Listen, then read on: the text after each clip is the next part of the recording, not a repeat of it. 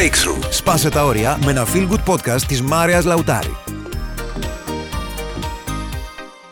Γιατί είναι σημαντική η αγάπη; Το αγαπώ είναι ένα ρήμα ενεργητικό. Εμπεριέχει δράση.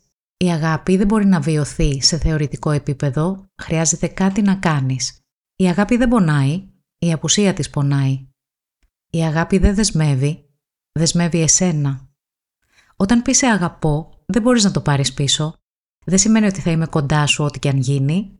Σημαίνει ότι ό,τι και αν γίνει, εγώ θα σε κουβαλάω μέσα μου. Η αγάπη δημιουργεί μια βαθιά τομή στο ακέραιο εγώ και μετατρέπει το εγώ σε εμείς. Ίσως με έχετε ακούσει και άλλες φορές να μιλάω για τις ανθρώπινες ανάγκες, τέσσερις εκ των οποίων ονομάζονται ανάγκες επιβίωσης. Αυτές είναι η ανάγκη για ασφάλεια, να νιώθω άνεση και ότι δεν κινδυνεύω από κάτι, η ανάγκη για ποικιλία, για περιπέτεια, για κάτι διαφορετικό στη ζωή μου, η ανάγκη για σημαντικότητα, να νιώθω ότι η ύπαρξή μου έχει κάποιο νόημα, είμαι σημαντικός για κάποιους άλλους και η ανάγκη για αγάπη και σύνδεση. Και όταν αναλύω τι σημαίνει ανάγκη αγάπης, λέω συνήθως ένα παράδειγμα. Τον 13ο αιώνα, ο Γερμανός βασιλιάς Φρυδερίκος ο δεύτερος και αυτοκράτορας της Αγίας Ρωμαϊκής Αυτοκρατορίας διεξήγαγε ένα πολύ σκληρό πείραμα για να αποδείξει ότι εάν ένα παιδί δεν διδαχθεί ποτέ να μιλάει, τελικά θα μιλήσει γερμανικά από μόνο του. Και έτσι πήρε μια ομάδα παιδιών, ορφανών και τα έδωσε σε νταντάδες να τα αναθρέψουν. Μάλιστα έδωσε κάποια συγκεκριμένη εντολή σε αυτές τις νταντάδες. Τους απαγόρευσε να μιλήσουν στα παιδιά, γιατί ήθελε πραγματικά να δει τι θα γίνει εάν κανείς δεν διδάξει ένα παιδί να μιλάει μια συγκεκριμένη γλώσσα. Θα μιλούσαν τελικά γερμανικά. Έδωσε και κάποιες άλλες εντολές σε αυτές τις νταντάδες. Τους ζήτησε να μην αγγίξουν τα παιδιά τους έδωσε κάποια ειδικά εργαλεία για να μπορούν να τα αλλάζουν και να τα ταΐζουν, αλλά δεν έπρεπε να αγγίξουν τα παιδιά ή να τα κρατήσουν στην αγκαλιά τους, γιατί γνώριζε ότι όταν μια γυναίκα έχει ένα μωρό στην αγκαλιά της, με κάποιο τρόπο θα τον ανουρίσει, θα του μιλήσει και τελικά θα επιμολυνόταν το πείραμά του. Τα παιδιά τελικά δεν έζησαν. Κανένα από τα παιδιά δεν έζησε. Και κάποια που κατάφεραν να ζήσουν λίγο περισσότερο είχαν πολλά προβλήματα, νοητικά και κινητικά. Το 1248, ο Ιταλός ιστορικός Αλιμβένος, καταγράφοντας το συγκεκριμένο γεγονός, κατέληξε στο συμπέρασμα ότι τα παιδιά δεν κατάφεραν να ζήσουν γιατί τους έλειψαν τα χάδια και η αγάπη. Αυτό ξέρετε αποδεικνύεται και σήμερα και το γνωρίζουν και οι γιατροί. Αν μιλήσετε με τον γιατρό σας θα σας το επιβεβαιώσει. Αυτό θεωρείται αποτυχία ανάπτυξης.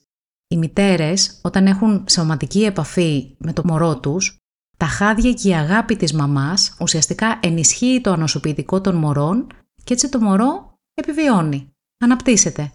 Είναι και ο λόγος που όταν γεννάμε, ο γιατρός έρχεται και μας δίνει το μωρό στην αγκαλιά και μάλιστα γίνεται επαφή δέρμα με δέρμα, γιατί αυτό βοηθάει πολύ στο ανοσοποιητικό και στην ανάπτυξη του μωρού μας. Με δύο λόγια λοιπόν, σήμερα ζούμε γιατί κάποιος μας αγάπησε ικανά ώστε να καταφέρουμε να επιβιώσουμε. Εσύ λοιπόν, με ποιον τρόπο αγαπιέσαι; Πριν ξεκινήσω την καριέρα μου στο coaching, είχα συναντηθεί με την ηγουμένη Ακυλίνα.